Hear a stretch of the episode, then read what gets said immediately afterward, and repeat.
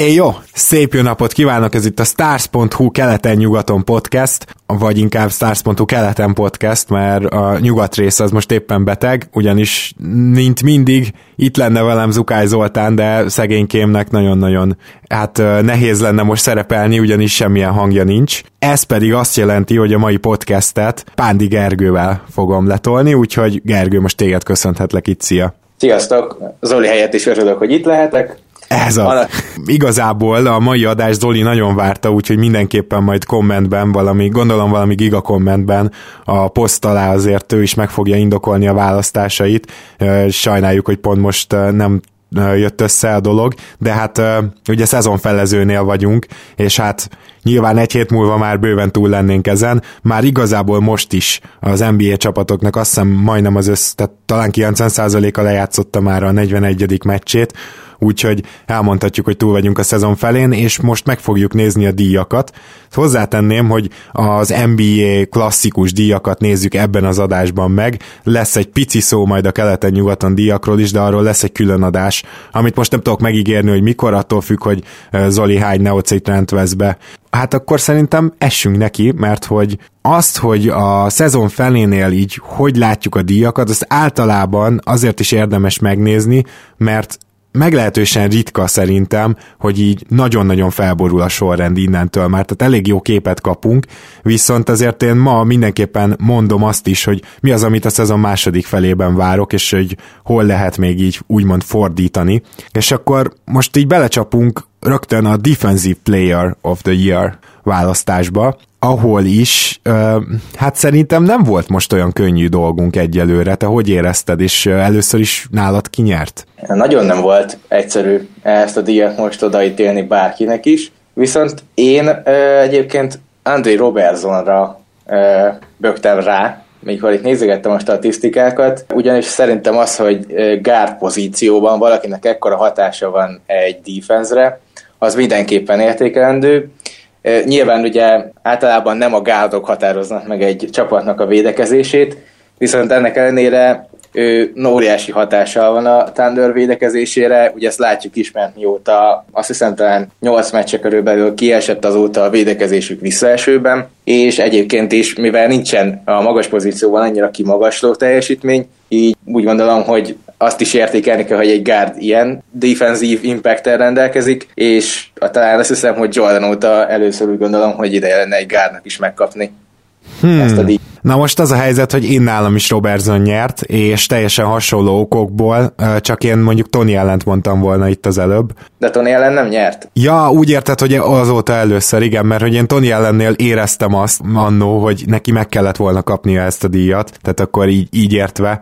Robertson nálam is gyakorlatilag azzal lett befutó, egyébként Raymond Green előtt, tehát ezt tegyük hozzá, hogy ha nem ő, akkor Green, mert tulajdonképpen amióta kiesett azóta a Thunder védekezésben nem tudja azt hozni, azt a liga második védekezést, és ez tényleg megmutatja azt, hogy az ő jelenléte az minden eddiginél sokkal fontosabb, és ez azért is meglepő egyébként, mert egyrészt Paul George-ot azért én itt megemlítettem a top 5, top 6-ban, bár neki a számai azért a defensive metrics alapján úgymond nem teljesen sorolható ide, de szóval ő is egy nagyon jó védő.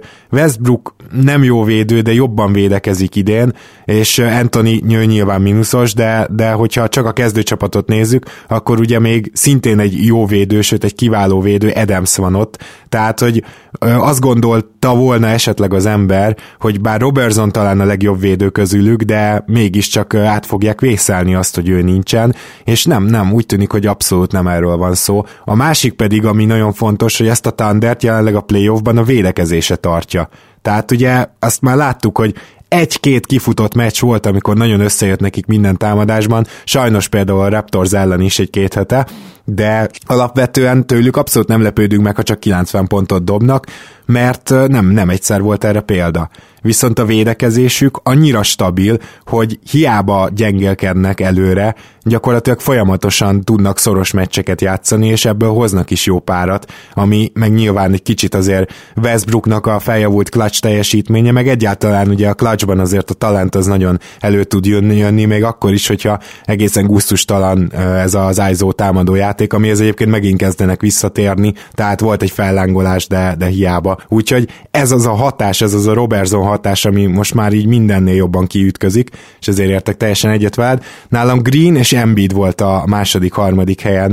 Nálad kik azok, akik még ott a dobogóra felfértek? Igen, egyébként Embiid volt nálam is a második, és én harmadiknak egyébként Jalen Brownra gondoltam, mert ő is ez a tipikus, hogy meghatározza a védekezést, nem magas poszton, bár hozzátenném, hogy például Baines is nagyon jó számokat hoz a Celtics védekezésében magas posztokról. Hát egyébként ezt óvatosan fogalmaztad, mert technikailag a legjobbat hozza a Bostonból, az amúgy liga első védekezésű Bostonból. Igen, igen, viszont én úgy gondolom, hogy nagyon sokat segít neki például Brownnak a védekezése, és én egy kicsit elnézőbb vagyok, tehát nem nagyon szeretem ezt, hogy csak, csak magas ember lehet véd, legjobb védő, bár tudjuk, hogy ők a legfontosabbak, de hogyha alsó posztokról jön egy kiemelkedő teljesítmény, ezt nagyon tudom értékelni.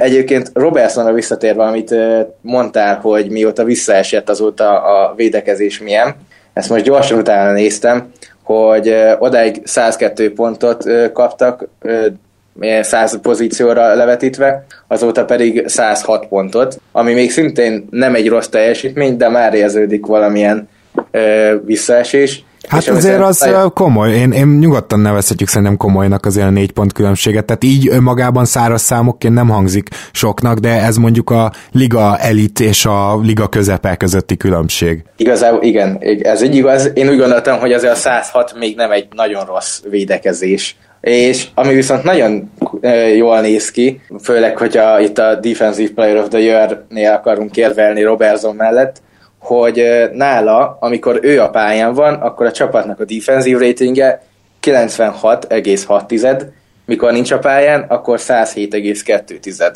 Tehát ez egy 11 pont a különbség a defensív ratingben, az, az attól függően, hogy mikor van ő a pályán. És, és ez még jobb, mint amit Embiidnél szoktunk hozni, hogy nála mekkora különbség van.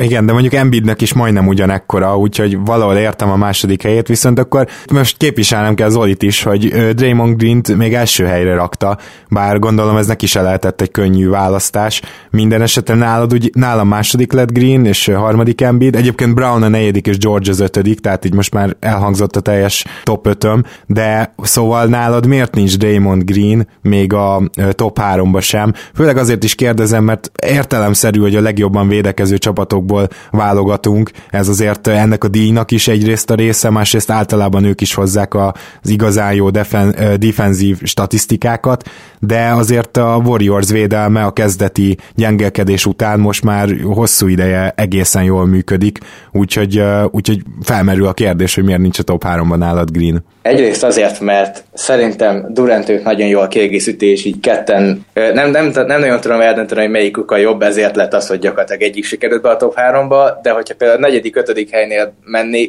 kellene mondani, akkor lehet, hogy pont ők jönnének.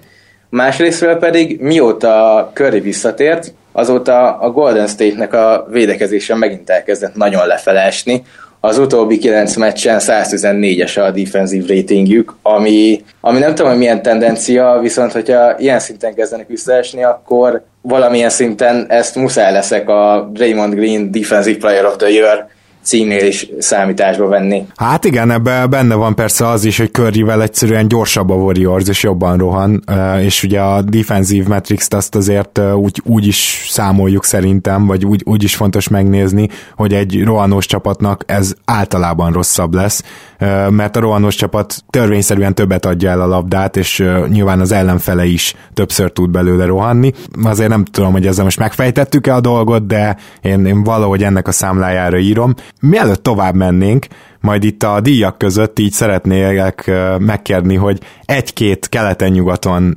díjat is mondj, mert én arra ma nem fogok reagálni, mondom ezt majd Zolival egy külön adásban, de abba te nem lesz alott, így hát most megadom a lehetőséget, hogy úgy mondjam, hogyha volt egy-két ilyen érdekesebb díjunk, amire találtál egyelőre nyertest, akkor azt így szépen csöpögtesd el. Szóval mi lenne az első? Egyébként még annyit az előbb, előbbiekkel kapcsolatban, hogy kicsit szeretek is eltérni a, a fő, uh, fő vonaltól, ezért is Grintén negyedik helyre tettem, meg szerettem volna mindenképpen Jalen Brown meg, megemlíteni, bár szerintem védhető is az álláspontom, de azért ezt gondoltam elmondom. Egy keleten-nyugaton díjnál igazából sorrendbe írtam fel magamnak, ahogy ti mondtátok, úgyhogy akkor ugye az első volt az a Stanley kupa, ami a, azokkal a másodévesekről van szó, akik visszaestek, vagy teljesen kiköltek a rotációból, és igazából ezzel kapcsolatban én két nevet tudnék mondani, akik erre esélyesek. Az egyik az Ivica Zubács, aki konkrétan kikerült a Lakersnek a rotációból, pedig tavalyi évvégén már kezdő is volt többször. És tegyük Am- hozzá, hogy úgy nem játszik, hogy Bogut sem játszott, tehát hogy nem, nem ő szorította ki. Így van. A másik pedig, amit én egyébként bánok, és remélem, hogy meg fog változni, ez pedig Willi Hernán Gomez, aki szintén teljesen kiszorult a Knicksnek a rotációjából. Mostanában már játszik, de még mindig nagyon keveset ahhoz képest, amit szerintem kellene. Hm. Most nem akarom lelőni, hogy nálam ki a győztes, de minden esetre mégiscsak lelövöm, mert máshogy nem tudok hozzászólni, de, de hogy azért a másik Hernán Gomez testvért is sajnos meg kell itt említenünk. Igaz, hogy egy mononukleózis ez nem sokat segít a szezon kezdeténél, de hát az nagyon szomorú, hogy ő Denverben alig lép pályára. Igen, igen, végül is ez is igaz. Én a Willi Hernán Gomeznél azért gondoltam a nagyobb visszaesést, mert hát ő ugye tavaly benne volt a második ruki ötösben, és onnan nagyobb a hátrálás, mint eh, Juan Csónál. Hát igen, ez is benne van. Na hát akkor menjünk tovább, és az MVP következik, ahol konkrétan egy ötös listát írtunk fel mind a ketten, illetve mind a hárman, mert hogy ez Zolinál is megtörtént, úgyhogy itt lehet, hogy még a futottak mégen keresztül akár 8-9-ig is elmehetünk. Mind a, azt gyanítom, hogy mind a hármunknál Harden az MVP, azt tudom, hogy Zolinál igen, azt tudom, hogy nálam is, úgyhogy kérdezlek, hogy nálad is ő-e. Nálam is ő az MVP, kivéve, hogyha a mai balhelyük után eltiltják, mert az még lehet bekavarhat. Hát igen, az lehet, hogy problémás. Most hogy is volt? Tehát ő gyakorlatilag mint sérült ment át? hát ő, ő ugye Chris Paulnak ebbe az hadseregéből vett részt, akik hátulról behatoltak. Ó, oh, hát. El, meg úgy nem is tudom ki volt, még azt hiszem, négy, azt hiszem négyen mentek. Ugye Capella volt, aki az első ajtón dörömbölt, és hát nem tudom, hogy ennek mi lesz a, a vége lehet, hogy kapnak egy-két meccs eltiltást, ami meg nem tudom, hogy egy MVP célnél hogy néz ki. Bár Igen. ugye Harden most éppen visszatérőben is van, úgyhogy még ezt is meg kell azért eh, nézni, hogy hogy fog visszatérni, mert én nem vagyok benne biztos, hogy neki vissza kellene már is térnie, mert ugye jóval hosszabb felépülési időt mondtak neki, és ez lehet, hogy a statisztikáinál például vissza fogja vetni. Hát Ennek igen. eddig biztos, hogy ő az MVP. Igen, teljesen egyetértek, és gyakorlatilag egészen űr számokat is hoz, de ez rendben van, mert mondjuk Westbrook is azt hozott például tavaly. Mondjuk, hogyha ezzel hasonlítanám össze, akkor azt mondanám, hogy Harden emellé még elképesztően hatékony is, tehát tényleg elit hatékonysággal teszi mindezt, és a Houstonnak a nagy futása, amíg, amíg nem jöttek ezek a vereségek, és a Harden sérülésével is azért egy kicsit korrelál, szóval abban ő azért olyan szinten játszott szerepet, hogy ha volt Chris Paul, ha nem volt Chris Paul. Egyrészt ez az, ami nagyon fontos, tehát hogy nem csak, hogy kiemelkedően a legfontosabb eleme a csapatának, hanem amikor a másik úgymond sztár pihentő, akkor is tudta vinni a csapatot, és még azt sem szabad elfelejtenünk szerintem vele kapcsolatban, hogy a szabályváltoztatásra mennyire jól reagált. Ugye gyakorlatilag a szezon elején kiderült, hogy a Harden szokásos faltoknak a fele innentől nem lesz befújva és mégis egy olyan támadó fegyver lett Harden, és megmutatta, hogy ő milyen fantasztikus befejező a palánk alatt, egyszerűen sokkal többször megy be, és hát azt kell, hogy mondjam, hogy engem meglepett, hogy gyakorlatilag szintet tudott emelni a játékán. Így van egyébként, ebben sokat fejlődött, vagyis ki tudja, hogy fejlődött, csak eddig nem akarta-e, és azt is hozzá kell tenni, hogy annak ellenére, hogy ezeket a büntetőket elvették tőle, pont ezzel az agresszívabb betöréseivel gyakorlatilag sikerült mégis pótolnia is, hiszen most már gyakorlatilag ott tart, hogy megint ö, meccsenként 10 büntető próbálkozás felett van, úgyhogy továbbra is nagyon jó ebbe a büntető kiharcolásba, és talán valamilyen szinten nekem mindenképpen szimpatikusabban teszi, hiszen nem csak belehúzza a kezét, vagy beleugrik, néha még azért ez előfordul, hanem be- betörésnél tényleg faltolja, mert máshogy nem tudják megállítani, illetve keresi a kontaktot, de ez meg benne van, e, e, ezt nem lehet már tényleg elvenni tőle, hogyha keresi a kontaktot, meg kell próbálni okosan védekezni, meglátjuk, hogy hogy sikerül. Igazából az a fő probléma szerintem, hogy annyira jó betörésekből, hogy nem lehet okosan védekezni, mert hogyha nem próbálsz oda menni mellé, akkor befejezi, ha oda mész mellé, akkor pedig úgyis, olyan, úgyis megkeresi azt a kontaktot, hogy egy büntető összejöjjön neki, és éppen ezért nagyon nehéz ellene védekezni, és éppen ezért szerintem az MVP, mert nagyon sokat segít ezzel a csapatának. Igen, Zolival korábban már beszéltük azt, hogy azért a mai ligá, ligához képest egyszerűen az a reális, hogyha 70-30%-ban nézzük a támadást és a védekezést, mert ez egy támadó liga, és mielőtt valaki esetleg úgy gondolná, hogy nem említjük meg Harden védekezését, de azért beszámítottam csak, hogy amit mondasz, olyan támadó fegyver, ami teljesen megállíthatatlan, mert hogyha még sikerül is levédekezni, még akkor is ki tudja passzolni, nem is tudsz a screen alá menni, amikor indítja a pick and roll-t, mert idén a hármast is karrier szinten dobja, tehát karrier szinten jól, és gyakorlatilag neki megvan most az a fegyver is már az indulásnál, hogy visszalépés triplát dob, pull-up triplát, illetve megvan az is, hogy akár középtávolít, de hát nyilván ez a Houstonnál ugye tilos, tehát ő azért megszámolja a pénzét, és nem szeretné azt a középtávolinként ezer dolláros büntetést befizetni, ami valószínűleg de Antoninál van, mert ezt ugye nem tudhatjuk, ez csak egy feltételezés. Na, egy kicsit beszéljünk a dobogóról akkor. Ki áll nálad a második, harmadik helyen?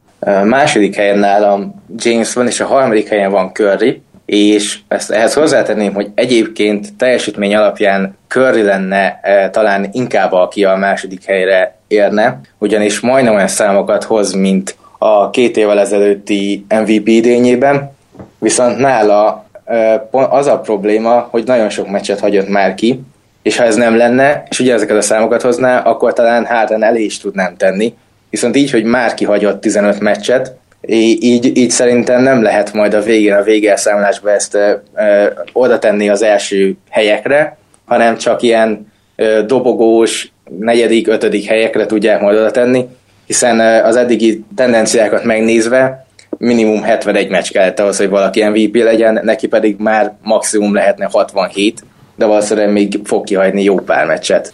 Hát igen, annyira, hogy én éppen ezért Curryt nem soroltam be az első háromba, nemes egyszerűséggel azért, mert nem tartottam valószínűnek, hogy őt amúgy az első háromba tennék ezek után, és a másik dolog pedig az, hogy nálam LeBron a második szintén, de Durant a harmadik, és igazából el kellett döntenem akkor, hogy most Durant vagy Curry, és ezért Curry durvább számokat hoz, főleg a visszatérése óta, azért ne feledkezzünk meg, hogy neki is volt egy akadozós szezon kezdete. Durant viszont, amikor Curry kiesett, akkor nagyon durván a hátára vette a csapatot, és egészen űrszámokat hozott, és ez volt az, ami engem meggyőzött, hogy itt most Durantet kell beraknom, mert ebben az idényben, hiába, hogy elképesztően fontos körri, és ebben a rendszerben ő a legjobb játékosa a Warriorsnak, de mégis Durant volt a fontosabb számukra. És azért azt is tegyük hozzá, hogy Durantben, hogyha mondjuk hibát akarunk keresni, akkor találhatunk, mert egy icipicit visszaesett hatékonyságban, a jól tudom, előző szezonhoz képest, bár egyébként egyébként hozzáteszem, ezt három hete néztem ezt a statot, lehet, hogy azóta visszajavította, és akkor is csak nagyon kicsi volt a különbség, de nem is azt keresem én Durantben, hogy ő most akkor kitörjön, vagy ne törjön ki az előző évekhez képest, hanem tényleg azt, hogy mennyire hihetetlenül uh, kiegyensúlyozott. Az, hogy minden, tehát ő úgy átlagolja a számait, hogy azt majdnem minden meccsen produkálja. És ez például egy, egy olyan szempont, ami nem szokott előjönni, viszont Durantnél tényleg kiüti az ember szemét, hogy egyszerűen neki nincsen 11 pontos meccse és 40 pontos meccse, nincsenek gyakorlatilag alig van gyenge dobó százalékos mérkőzése, szóval azért ezt is szerintem mindenképpen fontos díjazni, és ezért nálam Durant a harmadik. Igen, egyébként nekem is pont ez volt a dilemmám, hogy most akkor Durant vagy Curry, és én azért döntöttem Curry mellett, mert hogyha megnézzük a például per 36-os számait, akkor gyakorlatilag teljes egészében hozza azokat az űrstatokat, amiket hozott két évvel ezelőtt, amire mindenki konszenzusosan azt mondja, hogy minden idők legjobb támadó szezonja. Éppen ezért én úgy gondolom, hogy nem lehet kihagyni ebből a felsorolásból, kivéve, hogy ugye voltak ezek a sérülések. Viszont az is igaz, hogy a Golden State vele az igazán jó, Durantel is jók voltak, Durantel is a legjobb csapat voltak, egyébként ez elég hülyén hangzik, hogy Curry nélkül is a legjobb csapat voltak, viszont a Golden State jobb csapat hogyha Durant hiányzik, mint hogyha Curry hiányzik, de egyébként mind a két esetben a legjobb csapat a ligában, tehát nem tudom ezt így szépen hogy kell elmondani. Itt én szerintem beleesel abba a hibába, hogy egy kicsit ilyen általánosságban nézted ezt, mert most ebbe a szezonban viszont az volt a helyzet, hogy Curry hiányzott. Tehát, hogyha ennek a szezonnak az MVP-jét akarjuk megérvelni, akkor, akkor ez azért szerintem most kiesik, annak ellenére, hogy igaz. E, azt tudom, vagyis igen, hiányzott Curry, viszont amikor Curry hiányzott, akkor kevésbé voltak meggyőzőek, mint amikor például Durant hiányzott, és Curry ott volt. Uh-huh. És, és én éppen ezért, ugye azért Durantnek is volt már jó pár kihagyott meccse, azt hiszem talán olyan 8-9 meccs is, és azokon a meccseken, mikor Durant volt, nem volt, azokon a meccseken a Golden State hozott egy 7-1-es mérleget, azt hiszem, mikor Curry nem volt, akkor pedig hozott egy 11-4-es mérleget. És Igen, éppen... ez mondjuk teljesen jogos. Hát figyelj, egyébként ezen valószínűleg elvitatkozhatunk órákig is, de az biztos, hogy ez egy teljesen legit dilemma, és lehet, sőt, hogyha már beszéltünk itt az előzésekről, akkor valószínűleg tartom, hogy nálam is Curry be fogja előzni Durantet, akkor, hogyha mondjuk innentől majdnem minden mérkőzésen játszik, mert mert alapvetően e teljesen egyetértek, csak, csak többnek éreztem Curry hiányzását, és azért ugye Durant szerintem kicsit másként lépett elő, tehát hogy Durant ilyen egyszemélyes támadó had lett, mert úgymond nem működött annyira a szokásos Golden State rendszer, ugye Durant kapásból sokkal több ájzóval dolgozik, szóval, szóval nekem ez meg, meg a kiegyensúlyozottság volt az, ami miatt megelőzte, de, de teljesen elfogadom az érveidet. Igen, egyébként, de tényleg ez egy nagyon nagy dilemma szerintem, és, és pont azért nagy dilemma, mert én úgy voltam vele, hogy csak az egyik őket akartam feltenni a top 5-ös listára, hogy ne az legyen, hogy csak Golden State játékosok vannak benne, és ezért ezzel most nagyon sokat gondolkoztam, viszont engem ezek a számok, hogy Curry 67%-os TS-sel átlagol 30, 30 egész 5 pontot 36 percre vetítve, ezek mellett én nem tudtam azt mondani, hogy legyen Durant, meg az mellett, hogy igazából Durant nélkül talán jobban néznek ki, mint Curry nélkül, de a legjobban nyilván együtt néznek ki. Egyébként nagyon érdekes azért azt is megnézni, hogy Szóval most a, mindig azt nézzük, hogy milyen velük a csapat, de egyébként laborkörülmények között, hogyha most ezt a 30% védekezést ide venném, akkor azért ég és föld a különbség. Tehát ez is lehetne egy döntő faktor, hogyha már itt billegünk, és az egyértelműen Durant javára döntene, még akkor is, hogyha, hogyha két mérleg, mondjuk, amit összehasonlítottunk, az, az Curry javára dönti el a meccset, úgymond. Na de LeBronra azért térjünk ki, mert mind a kettőnknél gyakorlatilag második. Egyébként Zolinál Curry a második, és LeBron a harmadik, de, de mi konszenzusosan James tettük második helyre mindketten. Nálad miért van ott? Hát egyrészt azért, mert amit mondtam, hogy Curry túl sokat hagyott ki, ha nem hagyott volna ki ennyit, egyébként nálam is második lenne Curry. Ezt, ezt szeretném kiemelni.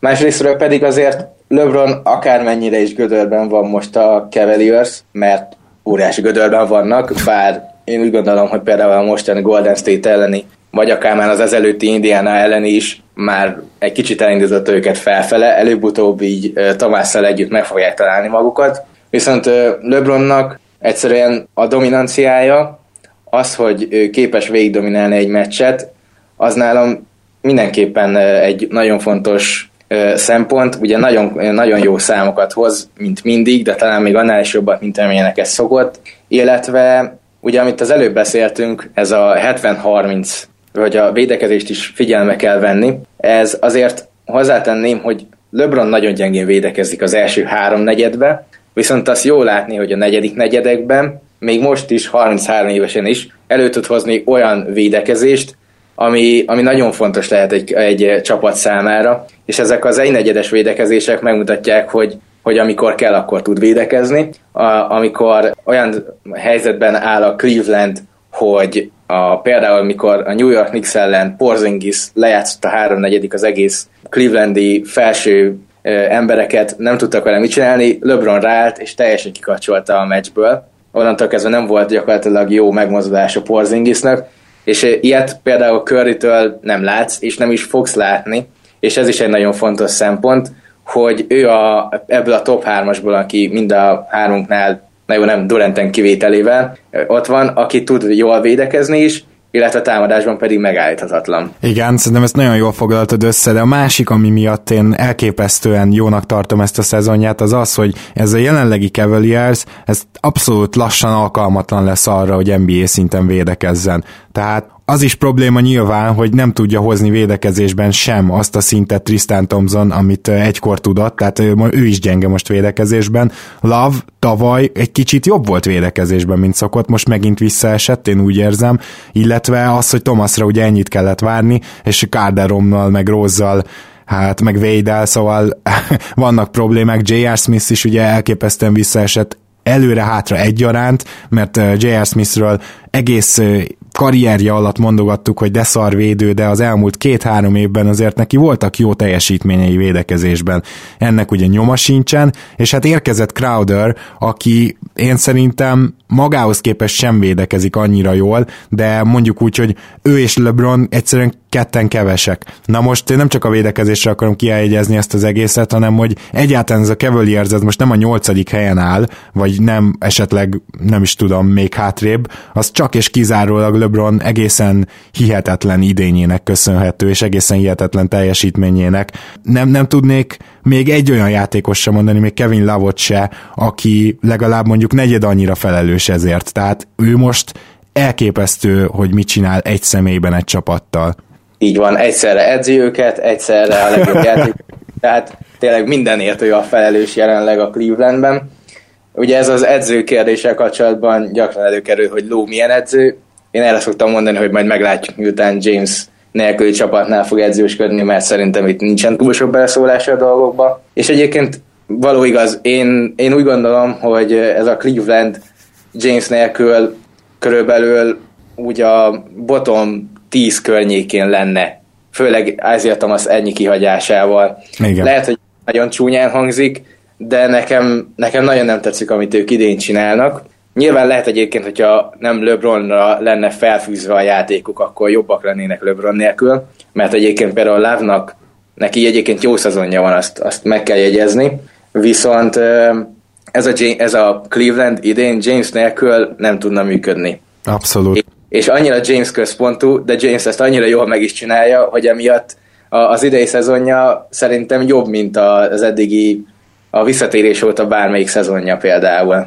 Hát igen, és ezt is nehéz nem észrevenni. Na most akkor nálam a negyedik helyen, negyedik helyre szorult ugye Curry, és ötödik lett uh, Antetokumpo, akkor gondolom, hogy nálad pedig Durant el ugyanez a helyzet, Durant és Antetokumpo. Nem, nálam egyikőjük sincsen rajta. Azta. Na hát akkor erre nagyon kíváncsi leszek, hogy ki a negyedik, ötödik nálad. A, egyébként de Durant rajta lenne, csak mint mondtam, nem akartam csak Golden State játékosokról beszélni. Uh-huh. Ő talán odaférne, bár éppen azért, mert nekem Curry fontosabb, így a hatodik helyjel is meg tudni barátkozni, de nálam a negyedik egyébként Jimmy Butler, aki nagyon, egy nagyon gyenge kezdés után olyan szezont hoz jelenleg, ami alapján például jelenleg a Real Plus Minusban ő a harmadik az egész NBA-t tekintve, Curry és Harden után, illetve ami nagyon fontos, hogy ő az egyedüli az én listámon például, aki mind támadni, mind védekezni nagyon jó szinten tud. És ugye, amit beszéltünk az előbb, hogy ez már eltudott 70-30 felé,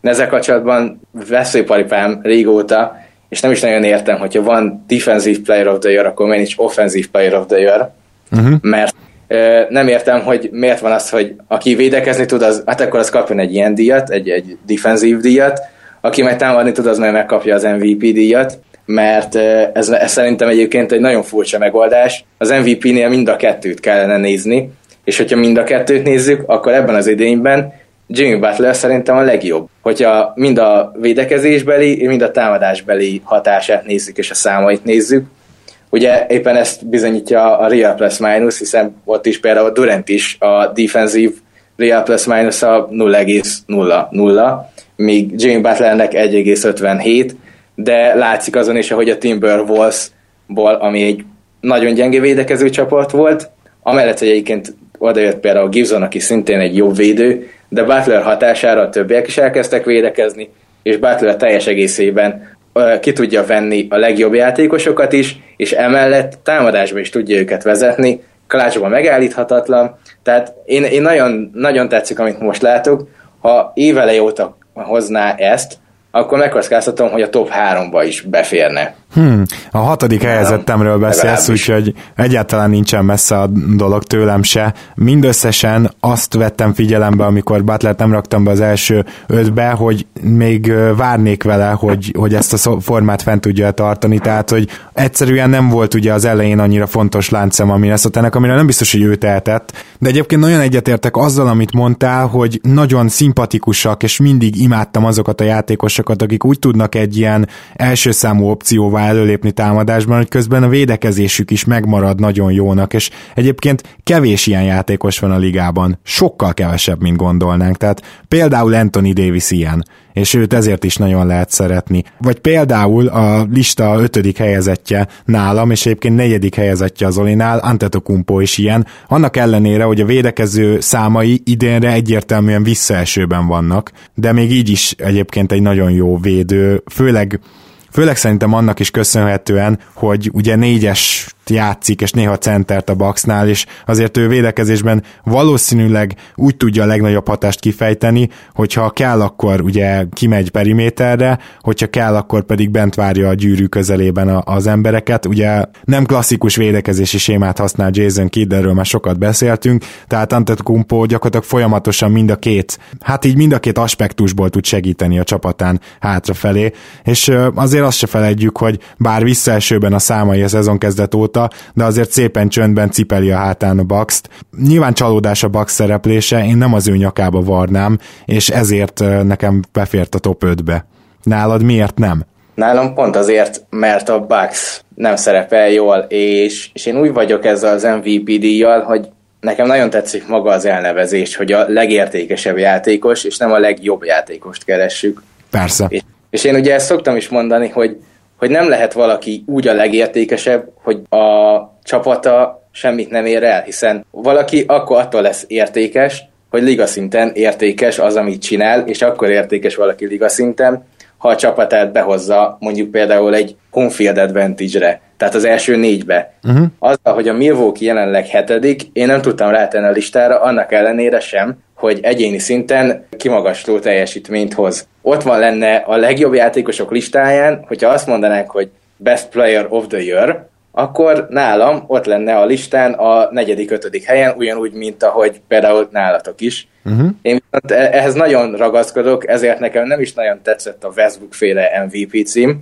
tavaly, hiszen ők is azt hiszem hatodikok lettek talán, vagy, vagy nem is tudom, hogy lettek, de nem voltak top négybe mert szerintem ezzel elveszük ezt a legértékesebb részét a, a díjból. Nem tudom, hogy ez mennyire érthető. Ez szerintem teljes mértékben érthető, sőt jogos is, csak, csak mondjuk nála viszont ott vannak egy olyan egyéni számok jó védekezés mellett, ami, ami meg Szóval érted, hogy, hogy ne, ne is essünk át a ló másik oldalára, azt gondolom, hogy a Zoli és, és én is azért tettük be a top 5-be, mert, mert gyakorlatilag azért itt egy tíz, tíz lepattanó fölött szed például, ami azt gondolom, hogy szinte egészen meglepő, hogyha belegondolsz, hogy milyen típusú játékos, azt is, hogy 61 százalék, 61,5 százalékos a TS-e, pedig nem tud triplázni, szóval itt van egy-két olyan eye-popping number, hogy úgy mondjam, hogy tényleg kiesik a szemed, hogy szó szerint fordítsam, ami miatt azért szerintem nem indokolatlan még ennek a Milwaukee szereplésnek ellenére sem, hogy, hogy őt a top 5-be válasszuk. Arról nem is beszélve, hogy szinte egyetlen egy szemébe meg tudom nevezni a felelősét a Milwaukee szereplésének, és hogy Jason Kiddnek hívják szerintem, úgyhogy de megértem a, abszolút, amit mondasz, akkor viszont felmerül a kérdés, hogy nálad kijött be az ötödik helyre, és bevallom őszintén nagyon várom, mert akkor valószínűleg akiket én így a, volt egy hármas csoportom a hetedik, nyolcadik, kilencedik helyen, amit úgy szinte alig bírtam dönteni, és, és gyanítom, hogy te akkor közülük választottál valakit. Igen, én nem tudtam elmenni, bármennyire is nem érzem kimagaslónak, amit csinál, nem tudtam elmenni a Boston mérlege mellett, és amellett, hogy egyébként az évelei shooting slump óta már nagyon jó hatékonysággal dolgozik, tehát ezek mellett tudtam elmenni, és ezért nekem az ötödik helyre befért Irving. Annak ellenére is, hogy egyébként nem hoz sokkal jobb számokat, mint tavaly, de mégis ott van vezérként a csapat mellett, a védekezése jobb, mint eddig, és, és nagyon jól tudja azt csinálni, hogy nem egy jó védő, de amikor kell, akkor ő is oda tudja tenni magát védekezésben, nem egy mínusz egy ember, mint amit például Clevelandben nagyon sokszor láttunk, és egyszerűen az, hogy a, amikor kell, akkor a hátára tudja venni a csapatot, és éppen ezért én úgy gondoltam, hogy beteszem a legjobb ötbe, mert, mert egyszerűen 34-10 áll a Celtics, Tudjuk, hogy ez Stevensnek nagyon nagy érdeme van benne, ezt majd gondolom, hogy másik díjnál el is fog kerülni, de játékosok nélkül Stevens se tudna ilyet felhozni, és éppen ezért, illetve Horford visszaesése miatt mostanra szerintem egyetem, hogy Irving ennek a csapatnak a vezére, a számai is jók, nem annyira kiamagaslóak, mint akiket eddig említettünk, de jók, és én éppen ezért őt behoztam a top 5-be, az ötödik helyre, mert szerintem a liga jelenleg második legjobb mérleggel járó csapatának legjobb embere, a top 5-be bekerülhet, és be is kell kerülnie nálam. Hmm, nálam a kell az, az nem igaz, de bekerülhet valóban. Én nálam három ember volt a versenyben gyakorlatilag a, a top 6 után, és ez a három ember, ez Irving volt, DeRozan és Anthony Davis. És nagyon-nagyon nehéz lenne ebből a háromból választani, teljesen más szempontok miatt. Egyrészt a legjobb statisztikákat laborkörülmények között Anthony Davis hozza hármójuk közül.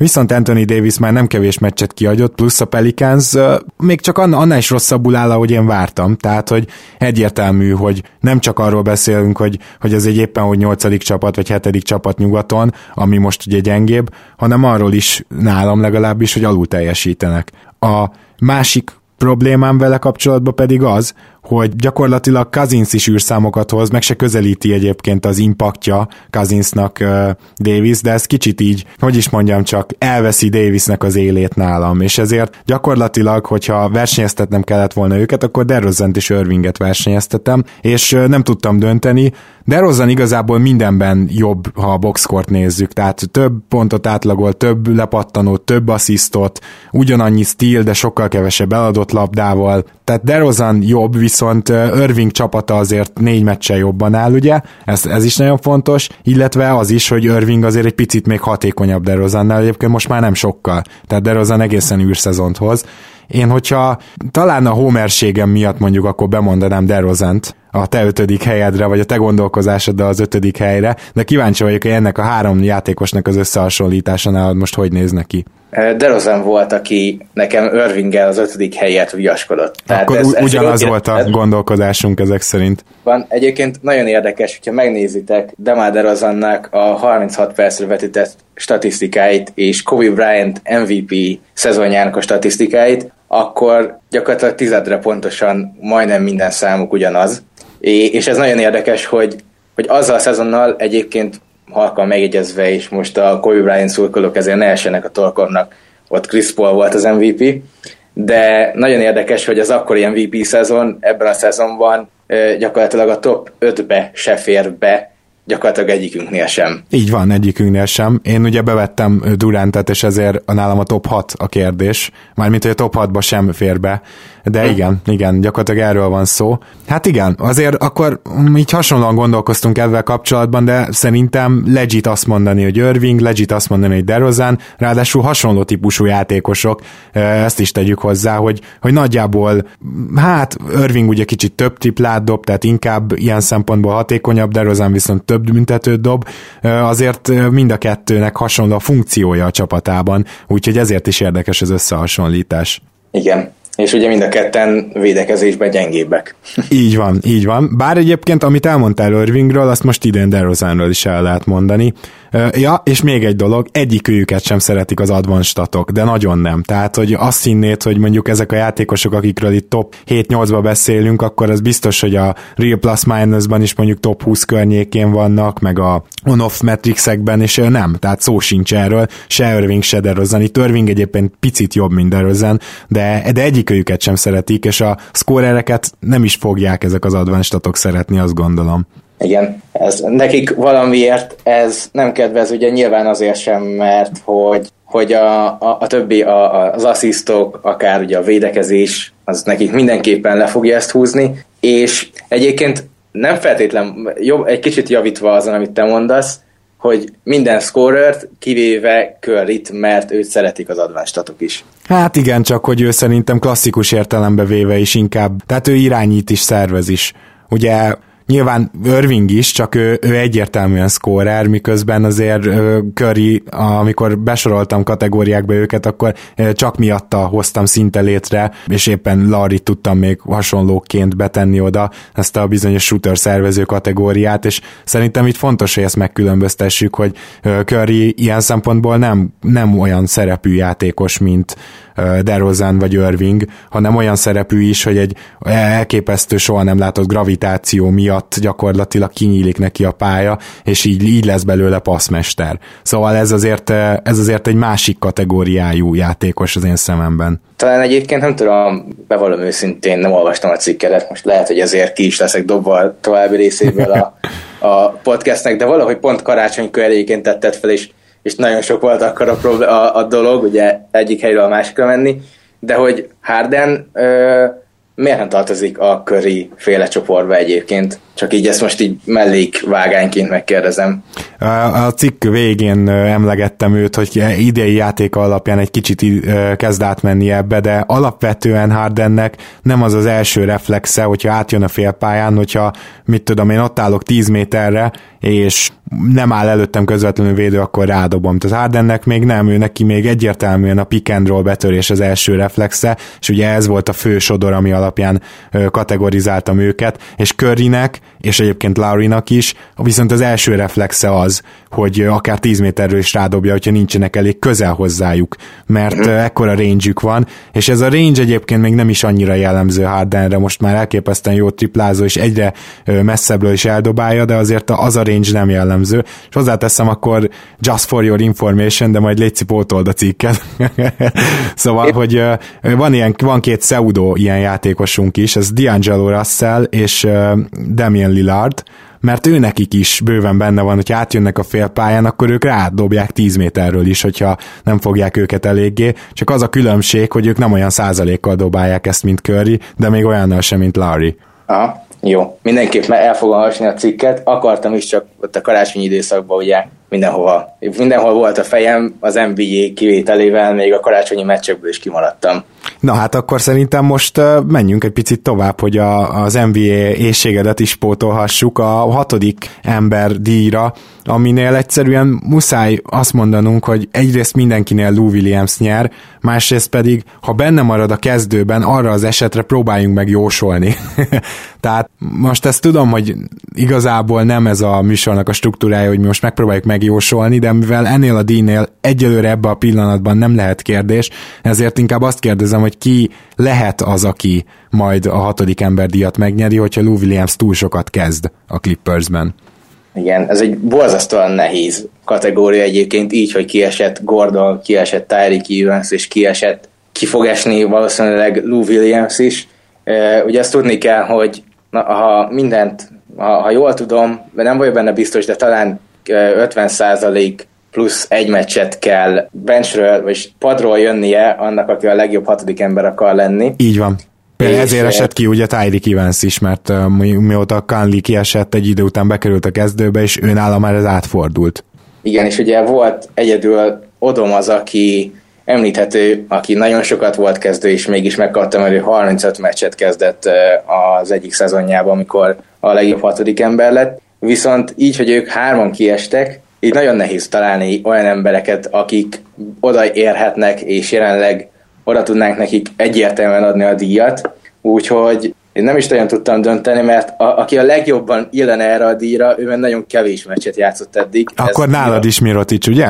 Igen, Igen. ő Mirotic, ő meg csak 19 meccset játszott, és már 40 x meccsnél jár a Chicago Bulls. Igen, Illetve, ugye, de most, hogy ha kicsit úgy nézed ezt a dolgot, hogy mondjuk Mirotic, hát nem tudom, mert ugye azt se tudjuk, még el is fogják cserélni, de ha tegyük fel egy pillanatra, hogy innen végig játszik, és nem cserélje el a Bulls, akkor azért a végére ő érne oda, nem? Tehát ha hozzá ezt a teljesítményt. Igen, csak ugye ott van, amit mondtál, hogy valószínűleg el fogják cserélni, vagyis hát nagyon erősek a plegykák, és ki tudja, hogy ott milyen lesz a szerepe, ki tudja, hogy ott kezdő lesz-e vagy sem, tehát még benne se lehetünk biztosak, de hogyha ez így maradna, ha itt maradna a Chicagóban, akkor valószínűleg a padon is maradna, és akkor ő lenne a legnagyobb esélyes a legjobb hatodik ember díjra, az biztos. Igen. Illetve van még egy ilyen játékosunk, gondolom nálad is felmerült a neve, bár nálam nincs benne itt a top 3-ba, de ugye Trey Lice a Denver padjáról, és ő el fog onnan tűnni abból a rotációból, vagy kevesebb szerepet fog kapni, amint Millsap visszajön, de ugye neki is volt most jó pár olyan meccse, ami miatt itt felmerült a neve. Igen, igen, az utóbbi időben nagyon jó ö, meccseket hozott, nagyon jó a triplázik, és megtalálta a helyét nagyon ebbe a csapatba, csak ugye nála is ott van, hogy évelején kevesebb volt a szerepe, és éppen ezért a, ezek a, az első felében a, az első felének a szezonnak olyan ö, számokat hozott, amelyek a statisztikáját lerontják, tehát jelenleg is még csak 10 pontot átlagol, ami azért nem olyan veletes, még akkor is tudjuk, hogy az év nem játszott túl sokat, illetve ott van az is, hogy ha mi a visszatér, akkor megint nem fog túl sokat játszani. Tehát ő is egy, egy kérdéses, de hogyha ez így folytatná, ahogy mostanában játszik, ő is egy jó esélyese lehetne ennek a díjnak. Nyelvtan Watch. Szóval, hogy is volt ez az év eleje? Tehát a szezon első felében azt akartad mondani. Igen, csak úgy gondoltam, hogy a szezon első felét most zárjuk le, és még ennek a mhm. felének az első felében volt a, a kevés játék. Akkor már csak azért is megérte, hogy ezt kifejtetted, igen. Na, és akkor mehetünk egyébként tovább olyan szempontból, hogy gondolom, hogy azért Denverből egy másik embert is esélyesként néztél erre a díjra. Így van, ott van még Will Borton, aki, aki évelején nagyon jól kezdett egyébként, mostanában kicsit visszaesőben elég gyenge százalékokkal dobál, viszont még ő is esélyes lehet erre a díjra, Lou Williams, Mirotic és Lice kiesésében, illetve még aki szerintem esélyes lehet az Savonis, aki hogyha Miles Turnernek ez a sérülése nem lesz hosszú, ami miatt most kénytelen kihagyni pár meccset, akkor marad a padon, és egyébként ő is nagyon jó számokat hoz a padról, és nagyon hatékonyan játszik. Igen, igen, igen, viszont nálam, tehát Szabanis nincs benne az ötben, amit felírtam, de abszolút én is néztem őt, mert hogy van két olyan ember, aki, én megszoktam, hogy milyen ez a hatodik ember díj, tehát valaki, aki így meccseket tud nyerni akár a padról, vagy akkora impactja van, hogy bejön és tényleg ö, meg tudja szórni magát. És bár mellett nem tudok elmenni szó nélkül, hogy ő, ő viszont egy az egyben ezt csinálja most Dallasban, és Egyébként nagyon igazságtalan az, hogy most így bemondtam azt, hogy meccseket nyerni, mert ha rajta múlik, akkor ez a Dallas ez most nem így áll, hanem a playoff küszöbén, és hogyha egyébként clutchban nem lennének annyira irgalmatlanul rosszak, akkor ezzel nem mondtam nagyot, hiába, hogy a liga utolsó csapatai között van a Dallas, ugye tudni kell róluk, hogy hát bizony itt a, a clutch statisztikájuk az ilyen all-time rossz, gyakorlatilag valami, nem is tudom, 5-17 vagy 4-17 a clutch meccseknek a, a győzelmi vereség mutatója. Tehát Bárelnál viszont nem érheti szó a ház elejét, és gyakorlatilag a 2011-es playoffban látott teljesítménye sejlik fel az idei szezonban. Igen, egyébként én gondolkoztam rajta, azért nem tudtam, vagy nyilván amit mondasz, hogy a hatodik embereknél általában azt nézik, hogy ki mennyire jó scorer, nem véletlen Jamal Crawford ennek a koronázatlan királya. Viszont én Barát azért hagytam ki, mert azon kívül, hogy tényleg hatásos, meg hatékony, viszont azt mindenképpen látni kell, hogy az ő számai se olyan erősek, mint mondjuk amelynek Crawfordnak voltak a számai, uh-huh. és nem például ez a 12 pont körüli átlag, ez mennyire fogja meggyőzni a szavazókat, illetve azt se tudom, hogy mennyire fogják barát megválasztani, aki nem egy feltétlen egy szexi pick, hogyha fogalmazhatok így, de, de nyilván szóba jöhetne ő is, illetve én még egy embert írtam fel, még őt kifejtettem mondani az előbb. Csak nem a Netsből. Nem a Netsből. Na jó, akkor majd én is még beszélek valakiről, mondhatod. Még Bobby Portis mondtam, aki főleg, hogyha Miroticsot elcserélnék, amit várunk, akkor ő még egy nagyon jó választás lehet, hiszen ő is végig a padról jön, és ő is egyre jobb, és már így is jók a számai nagyon. Uh-huh. Érdekes, na most én még felírtam Levertet, és nem tudom, hogy neked ő feltűnt az ő teljesítménye, de ő folyamatosan a padról jön, és Bobby Portis éppen uh, Mirotic nála egyébként jobb teljesítménye uh, hagyta ki nálam a felsorolásból. Lövertnél viszont uh, nagyon-nagyon meglepődtem, amikor, amikor konstatálnom kellett, hogy a brooklyni padnak gyakorlatilag a vezére, és nem csak scorer, ahogy Bárea sem csak scorer, és ez szól mellettük, hanem úgy meccsenként néha előjön belőlük az irányító is, passzolnak is, és Levert még ugye azért pattanókért is bemegy, szóval csak csak említés szintjén legy, legyünk itt szerintem Lövörtel is, nem tudom, hogy nézte-e.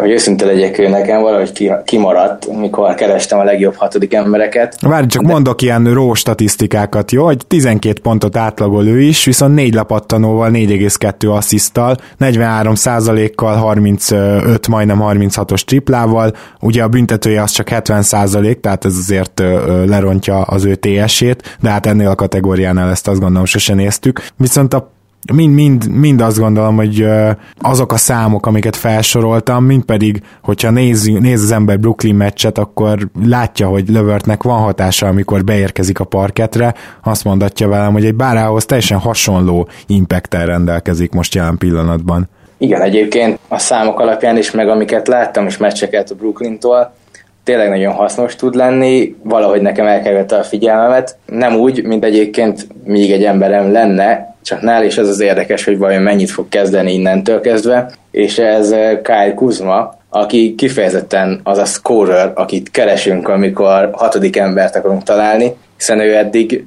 bár való igaz, hogy eddig sokat kezdett, de most már rendőrt szokta, talán az utóbbi időben ő kezd most már a Los Angelesben, ugye Nance is kezd inkább, mint Kuzma, és hogyha ez így maradna, akkor a jelenlegi 20 kezdésével még teljesen kvalifikálná magát erre a legjobb hatodik emberdíjra, a, a számai pedig ott vannak, és mivel hogy a Rookie of the Year díjnál valószínűleg ki lesz hagyva a, a legjobbak közül, ezzel még gyakorlatilag azt is mondhatnánk, hogy majd kárpótolhatják. Na akkor nézzünk át az Executive of the Year díjra, ahol, uh, ahol én azt tudom, hogy Zoli és én mást írtunk fel. Zoli Danny Ainge-et, én pedig uh, Morit írtam fel. Most itt lehet, hogy ezt a díjat azt fogja eldönteni, hogy a végén majd a Houston vagy a Boston végez jobb mérleggel? Én is Danny Ainge-et mondanám, úgyhogy akkor ez kettő egyre mi jártuk Zolival. Így van. É, én azért mondanám Danny Ainge-et, mert ő ugye alapjaiban megváltoztatta ezt a Celtics-et, gyakorlatilag a rotációs eh, tagokból egyedül eh, Smart, Brown és Horford maradt, és ennek ellenére jobb csapat lett az idei, mint a tavalyi, illetve nagyon, nagyon jó munkát végzett abban is, hogy megtalálja a legjobb kiegészítőket, eh, nagyon jókat cserélt, ugye Tatum egyelőre főnyeremény, Irving is nagyon jól illeszkedik ebbe a csapatba, illetve ami szintén fontos, és azért nem tudom, hogy ez mennyire Ainge-et dicséri, vagy, vagy mennyire mondjuk Stevens eh, edzői munkáját, de most, hogy Avery Bradley eh, el lett cserélve, gyakorlatilag egy, egy eh, teljesen más játékos látunk Bradleyből, és hogyha azt észlelték, hogy ő neki ennyi volt, és sehova tovább, akkor ezt is muszáj megemlíteni nála, hogy a lehető legjobb pillanatban cserélte őt is el, hiszen még volt értéke, és nem tudom, hogy ezután milyen értéke lesz, mert eh, Bradleynek az idei szezonja egyébként nagyon rossz, mind védekezésben, mind támadásban, illetve még Hát mondjuk nyilván erről én is nem tudhatod, de most már még itt vannak ezek a szexuális zaklatásos dolgok is, úgyhogy, úgyhogy ez, ahogy felépítette a csapatot, illetve amilyen cseréket csinált, ez nekem Mori elé helyezte, még akkor is, hogyha Morinak is a munkája nagyon jól bejött, hiszen a polcsere is működött, Mbamute, Tucker is működik, tehát ők ketten vetekednek ezért a díjat, de nálam én nyert. Én azt gondolom, hogy Zoli is hasonlót mondaná, tehát valószínűleg nála is ez a két személyes versenyfutás, és én azért hoztam ki egyébként Morit, tehát ez nem annyira védhető jelen pillanatban, de ugye pont te is emlegetted már korábban valamelyik hétfői overünkben, hogy ha teljesen egészséges a Houston kezdő, akkor még nem nagyon kaptak ki. Úgy van, hogyha játszott egy meccsen Capella, Paul és Harden, akkor a mérlegük 6-0, azt hiszem. Na igen. Szóval, hogy én azt gondolom, hogy könnyen előfordulhat, lehet, hogy most, most igazából nekem is Ainge-et kellett volna mondanom, de könnyen előfordulhat, hogy ez a Houston, ez meg fogja előzni a Bostont, mégpedig azért, mert hogyha mindenki visszatér és elkerülik őket a sérülések, amire egyébként van esély, igaz, hogy Chris Paul sérülékenyebb, de Chris Paul most jelen pillanatban már letudta a nagyjából a sérülés adagját egy évre, úgyhogy azért minden esély megvan arra, hogy ez a Houston így újra össze fog uh, kovácsolódni, és akkor, akkor ez a csapat sokkal jobb a Bostonnál, vagy nem sokkal, de jobb. Tehát ha csak a net ratinget nézzük, tehát hogy az, az, a, az a Houston, az olyan szinten jó, hogy elképzelhetőnek tartom, hogy kiívója lehet a Golden State-nek. Erről már ugye Zolival is beszéltünk korábban, ő például ebben nem ért egyet, de, de én már csak a reménykedvéért is azt mondom, hogy, hogy ez elképzelhető, és ehhez volt egy jó alapja, és kétségtelenül Morinak nem kellett annyira átalakítani a csapatot, mint ahogy Danny Ainge tette, de minden egyes húzása tökéletesen bejött, és az ő sok éves munkáját dicséri az is, hogy Chris Paul ugye jelentkezett, hogy Houstonnál akarja folytatni. Tehát, hogy egy, ugye lehetne azt mondani, hogy hát igen, hát az most bármelyik hogy is mondjam, csak bármelyik GM meghúzta volna akkor azt a cserét, hogyha hogy bekopogtat az ajtón Chris Paul, de az sem mindegy, hogy miért kopogtatod be. És az, hogy Tucker és Embalmut mennyire bejött, az pedig szerintem már nagyon sokat megénekeltük ebbe a műsorba, úgyhogy nekem ez az, ami, ami szimpatikusabb volt még Danny Ainge-nél is, vagy, vagy, vagy nem szimpatikusabb ez, hanem, hanem jobb teljesítmény.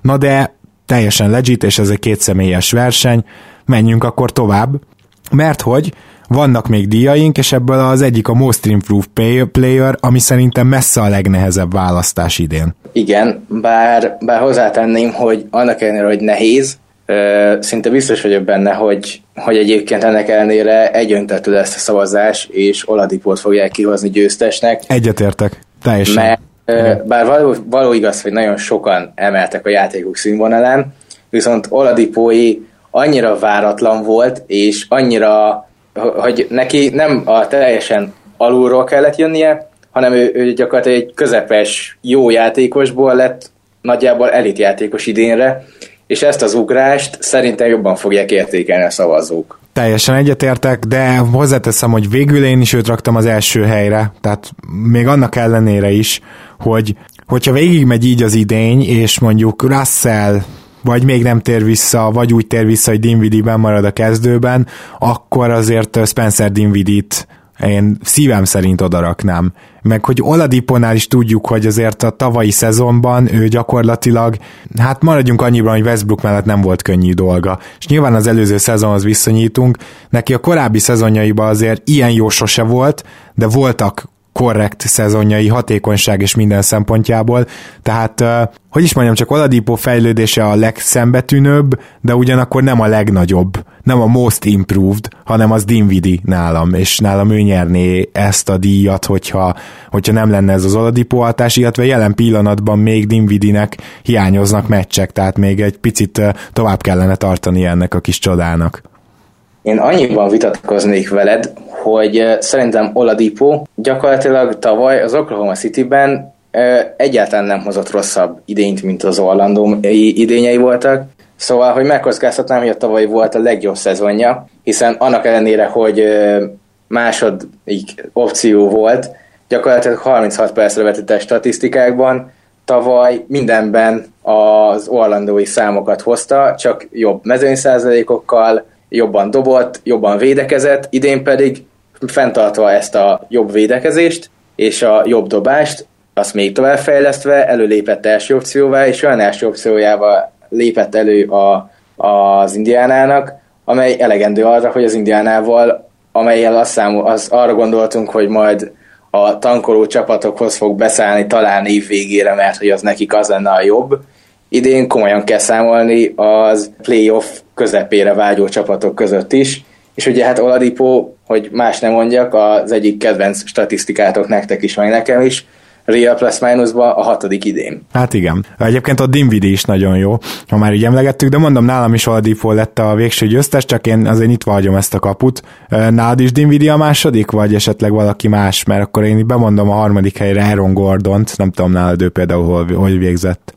Igen, nálam is Dinvidi a, a második.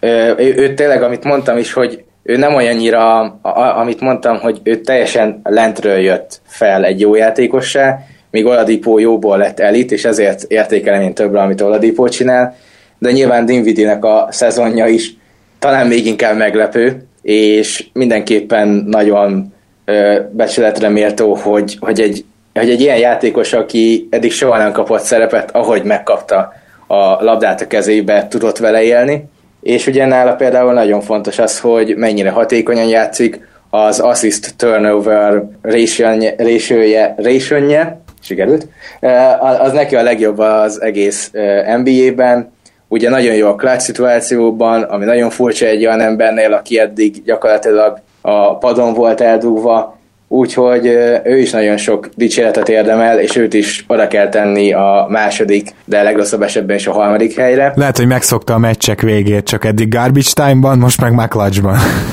Igen, ez lehet. Egyébként én annyi, hogy annyiban térek el tőled, hogy bár Aaron Gordon nálam is ott volt a főesélyesek között, én, én nem tudok elvonatkoztatni attól, hogy Porzingis, bár visszafele, visszaesőben van, de mégis tudja vezetni a csapatot New Yorkban, ami szerintem egy nagy fegyvertény nála. Nyilván, hogyha az éveleit hozná, akkor az első helyre is esélyes lenne. Persze. De, de még így is ugye azért fejlődött nagyon sokat a, a legtöbb statisztikában, és nagyon sokat fejlődött abban, hogy hogy kell vezetni egy csapatot, amit szintén valamilyen szinten értékelni kell, mert eddig ugye az Anthony csapata volt, kiszállt onnan Anthony, és egy jobb csapat lett belőle azzal, hogy Porzingis átvette tőle a vezetést. Hát igen, csak nekem például a Most Improved Playernél nagyon fontos azért, hogy statisztikai fejlődést is mutasson mondjuk hatékonyságban, ilyesmiben, mert nyilván általában olyan játékosokról beszélünk ilyenkor, akinek megnőtt a usage százaléka, meg a percei, és akkor ugye nyilván az önmagában már néha elég.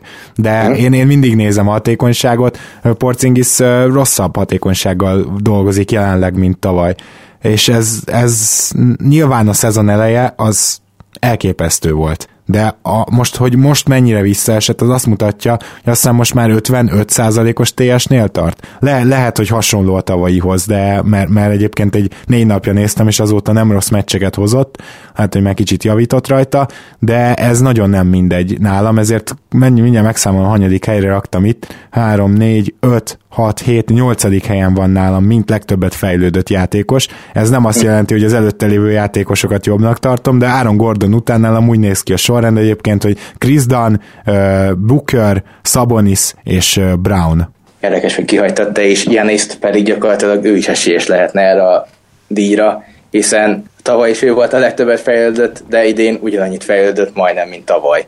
Mm, hát igen, főleg a szezon elején. Azért én azóta azt gondolom, hogy ez már egy picit megszelidült, és annyira bevallom őszintén, hogy nem is néztem rá, mert mert ahhoz, szerintem ahhoz ez nem elég, hogy megtörténjen az a csoda, hogy kétszer egymás után nyerje ezt a díjat. Igaz, hogy viszont ő egy nagyon népszerű játékos, és ez mindig megnyomja a szavazásoknál is, azért a, én úgy veszem észre a, azt, hogy az emberek merre fele szavaznak a szakújságírók. Na mindegy, de igen, hát nálam mondom, Chris Dunn volt még, akit meg kell említeni, Booker, akinél azért megint csak elfelejtjük, hogy egy majdnem Oladipo-szerű előrelépésen van túl, csak ő már tavaly is első számú opcióként üzemelt, igaz, hogy akkor még szar hatékonysággal, most meg ugye jó lett. Sabonisról beszéltünk korábban, szerintem az is egyértelmű, és Jalen Brown pedig hát gyakorlatilag a védekezésnek Bostonban a vezére lett, és szerintem támadásba is előrelépett. Meg, meg Chris Dunt is azért emlegessük, mert nyilván ott is hatalmas a, a ilyen Dinwiddie-szerű fejlődést látunk, csak nem Dinwiddie szintjére ért azért fel. É, igen, csak én nekem ugye ez az a bajom, hogy másodéves játékosokat én ide nem szívesen veszek be. Hát én Szer- se, csak azért érted nála mondjuk legalább elmondhatjuk azt, hogy tényleg a nem is a pad végéről, hanem inkább egy nagyon-nagyon rossz cseréből lett egy nagyjából legit kezdő. Igen, ez igaz, csak uh, nyilván én úgy vagyok, hogy másodéveseket nem szeretek ebbe a kategóriába besorolni. Akkor Brown is kiesett, gondolom ugyanígy. Kiesett? Kit mondtál még? Mondtam még ugye Bookert és Szaboniszt. Igen, hát ők is ott vannak persze, illetve én egy embert említenék még meg, és, és ő egy, egy részében fejlődött, de abban nagyon nagyot, és ez pedig Towns, aki, ezt nem szoktuk azért a Most Improved playereknél nézni, de a liga gyakorlatilag a legrosszabb védőjéből amit az utóbbi, hát szerintem lassan a másfél-két hónapban csinál védekezési szinten, az majdnem egy olyan ö, fejlődés, mint amit például támadásban tud fejlődni egy Booker idénre. Nyilván őnek a támadási részében nem is kellett fejlődni, de az idei védekezési statisztikái azok nagyon, nagyon jók, főleg azt képest, amit eddig csinált. Hát és meg minden... azért itt tegyük hozzá, hogy itt van egy ilyen fejlődő tendencia, mert a szezon elején még abszolút nem voltak jók ezek a védekezési számok továbbra sem. A szezon elején szintén rosszul kezdett, és aztán valahogy, ahogy az egész Timberwolves, ő is ráérzett erre az egészre, és nagyon sok helyen olvasom ezt, hogy, hogy Towns nem azt mondják, hogy elitvédő, de már jó védőnek számít, és ahhoz képest, ahonnan ő ezt elkezdte, ez egy nagyon komoly fejlődés, amit nem szoktunk belevenni a Most Improved Playerbe. Nyilván én is azt mondom, hogy ő most egy top 3-as lenne ebbe a kategóriába, de mégis meg kell említeni, hogy a védekezésbeli fejlődése az igenis jelentős. Szerintem ez jogos, és jó, hogy itt említettük. Az évegyzője címet bárki elveheti Brad Stevens-től, de mi kellene ehhez? Mert nálam is ő nyert, ugye Zolinál is, és szerintem nálad is. Így van. Hát talán azt kellene hozzá, hogy a Miami Heat megelőzze őket. Én más nem, nem tudok ha. gondolni. Igen. Én is felírtam Sport másodiknak, meg ugye itt azért még meg lehet említeni igazából Casey-t, Kurt és Dantonit. Én még mondom másokat is. Na, hát én nálam ennyi a lista, tehát igazából Casey, Anthony, uh, Spo és uh, gyakorlatilag Stevens pedig kiemelkedik a, a, a bunchból, és én, én nem látok mást, aki, aki úgymond egyzőként itt most hatalmasat alakít, de azért mond. Hát én Dark Rivers mondani, mondanám még. Ugye, Ó, igen, ez, ez jogos, őt kihagytam, igen.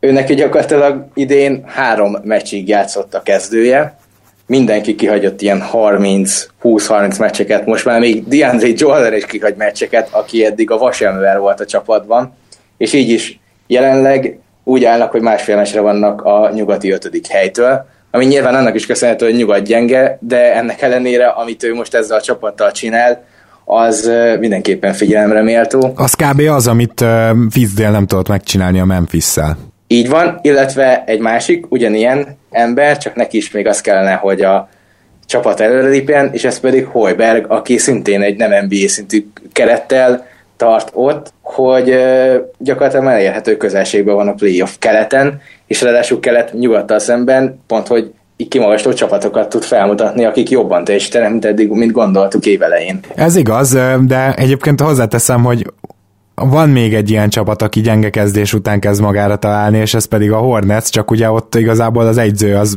vagy 20 napot nem volt, úgyhogy azért nem tudjuk itt megemlíteni, de én nem lepődnék meg, ha nem csak a Bulls nyomna most még a rájátszásért a második részében az idénynek egy ilyen hatalmas hajrát, hanem nem lepődnék meg, ha a Hornets is. A ördöklő küzdelem ezt egyébként keleten. Én úgy érzem, hogy a Detroit kezd kifulladni. Igen, viszont... sajnos, sajnos vannak erre utaló jelek. Viszont ez a Philadelphia is még mindig a vonal alatt van, ugye amit mondtál, a Charlotte is, a, a Chicago is jön, nem feltétlenül tudjuk még mindig elhinni őket, de ennek ellenére mégiscsak nagyon jönnek, hiszen ha azt nézzük, hogy 3-20-szal kezdtek, akkor azóta 14 hetes mérleggel állnak, ami szerintem az egész mezőn tekintve is ott lehet a top 5-ben körülbelül. Uh-huh. A, körül, vagy top 6, top 7 maximum, igen. Ők is nagyon jönnek, úgyhogy érdekes lesz ez, hogy hogy, hogy alakul ez a 8-as, mert nagyon egyben van most már szép lassan az a olyan 10 csapat környékén. Sajnos úgy érzem, hogy a New York ki fog szállni, úgyhogy mm, őket kivéve, és akkor még úgyis 10-11 csapat van, aki küzd ezért a playoff helyért, és, és nagyon érdekes lesz. Az is érdekes lesz, hogyha Milwaukee-ba végre megtörténne valami olyan változás, mint már szerintem mindenki vár. Igen. Ez a hitnek a lecserélése lenne, hogy, hogy, a, hogy akkor ők előre tudnának elépni, viszont hogyha nem történik meg, akkor még az is lehet, hogy nekik is bajba lehet ez a playoff hely. Hát igen, egyébként az, az mondjuk ö, olyan vérciki lenne, hogy szerintem kénytelen kelletlen előbb váltana a Bax egyzőt, mint hogy ez megtörténhessen, de ki tudja. Meg fogjuk látni. Még, még egy embert hagyjam csak már meg. Tudom, hogy nagyon nem szeretitek, de ennek ellenére azért Tibodónak valamilyen kreditet muszáj adni, hiszen azért az, hogy ezt a csapatot ilyen változások után ilyen hamar összerakta, és jelenleg nyugati harmadikok, amellett nem lehet csak úgy elmenni, hiszen azért ez talán még felülteljesítés is, pedig nagyon sokat vártunk tőlük. Igen, bár én ugye nem, tehát én, én katasztrófát vártam Minnesota-ban, és azért örülök neki természetesen, hogy, hogy nem jött be ez a jóslatom, mert ez a csapat ez azért nagyon ígéretes, és jó lenne megnézni, hogy hogy működnek együtt a lehető legjobb esetőség mondjuk azt szerintem, hogy ezt a harmadik helyet megtartják, és azért azzal valóban meg fognak nőni Tibodó esélyei, de már ezerszer elsorolt indokai miatt nem tudom odarakni Tibodót, de szóval őszintén szólva ez csak tényleg az én konokságom, mert amúgy jogos, amit mondasz, és azért tényleg a védekezésüket is a szarból kezdik összekaparni a közepes szint fölé, ami szerintem hát az egy nagy teljesítmény lesz, hogyha ez a csapat mondjuk bejön top 15-be védekezésbe a szezon végére. Szóval, hogyha ez megtörténik, akkor, akkor lehet, hogy én is máshogy állok a dologhoz. De azt se felejtsük el, hogy ugye náluk még várjuk meg azt, hogy mi történik a mondjuk márciusban, meg áprilisban, mert uh, itt csapágyasra lesznek hajtva a játékosok, úgyhogy azért Igen. még fenntartással kezelem. Igen, bár azért azt hozzá kell tenni, hogy azért ez a védekezés most már húzamosabb ideje. Nagyon jó, konkrétan december óta ott vannak a... Top 10-ben, nem? Hát igen, a top 10-ben, de hogyha még kisebb részre nézzük a szezont, akkor olyan top 5 védekezésben is. Uh-huh. Jó, hát, hát a top 5-öt azért én még egyelőre nem hiszem el, de igen, és lehet el, csak beszélni. meg kell tenni. igen. És akkor hát egy díjunk maradt, egy kétszemélyes versenyfutás Donovan Mitchell és Ben Simmons között, nálam az utóbbi, a jelen pillanatban az év újonca Zolinál például Mitchell, nálad hogy áll ez a helyzet? Nálam is Simmons, úgyhogy én itt veled itt értek egyet. Azt gondolom, hogy más ebbe bele se szólhat, nem? Tehát ezt kijelentetjük, hogy ezt ketten játsszák le. Hát, vannak nagyon jók, igen, vagy nagyon jó teljesítmények, de, de igen, valószínűleg év végére ők ketten maradnak, de ennek ellenére nagyon sok a, a jó rookie. Nekem nagyon tetszik az idei rookie évfolyam, hogyha ez így elég kihangzik, de mindegy. Szerintem teljesen jó hangzik, meg egyébként egyet is értek, azért ez egy nagyon komoly rookie class.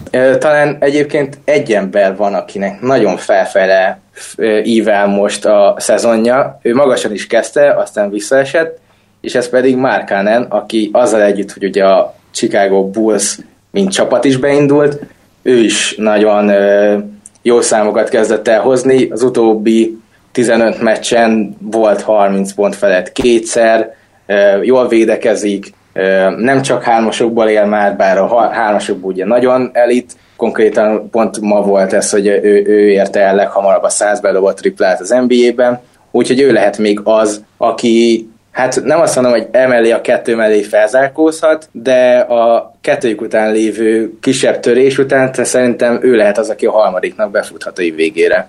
Igen, igen. Ráadásul, ugye, hogyha Miroticot tényleg elcserélik majd, akkor ő rá gyakorlatilag még nagyobb szerep hárulhat, mert Bobby Portis most már nagyjából egyetemen csere center inkább.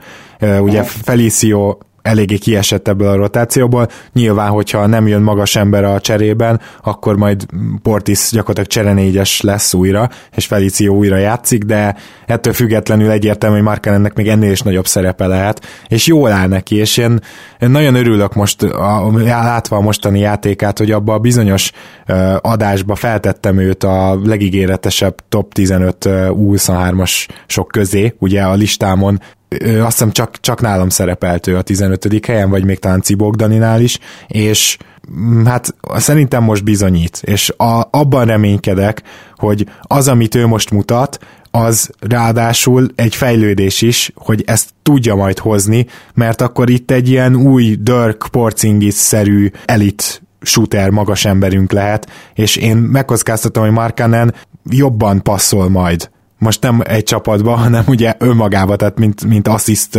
vagy, vagy passzkészség, az, az jobb lesz, mint Porcingisnek. Azt inkább ilyen dörk felé tudnám így húzni, és ezért elképesztően nagy ígéretnek látom. Most gyorsan megnéztem, az elmúlt 10 meccsén például 20 pontot átlagol, 68%-os TS-sel. Hát az elmebeteg. Igen. Hány asszisztal, ha már beszélgettünk itt a passzkészségről? Abban egyébként nincs neki sok, az 1,3 Ha, tehát akkor az jelen pillanatban Porcingisnek a szintje.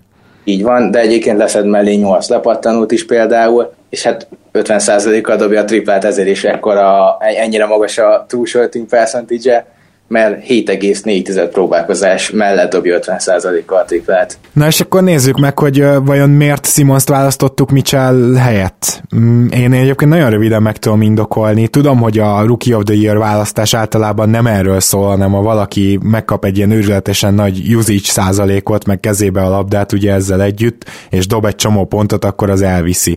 De attól függetlenül Simonsnak a pályán a hatása az azért egy szinttel Mitchell fölött van. Egyébként Mitchell is jó védő, és Simons is jó védő, főleg ahhoz képest nézve, hogy rukik egyébként mind a kettő kicsit mínuszos, hogyha nagyon belemásznánk, de hát a ruki mezőnyben ez, ez is kiemelkedőnek számít. Minden évben gyakorlatilag, kivéve tavaly Embidet, és ez most sincs másként, de ugye Simons a szervezése és a lepattanózása az szerintem nagyon komoly része a Philadelphia játékának, komolyabb része, mint, mint Mitchellnek a, a hasonló úgymond pontszerzés mellett kiegészítő dolgai. Igen, és nekem pont ezért az all-around játéka miatt mindenképpen Simons lenne a, az év újonca.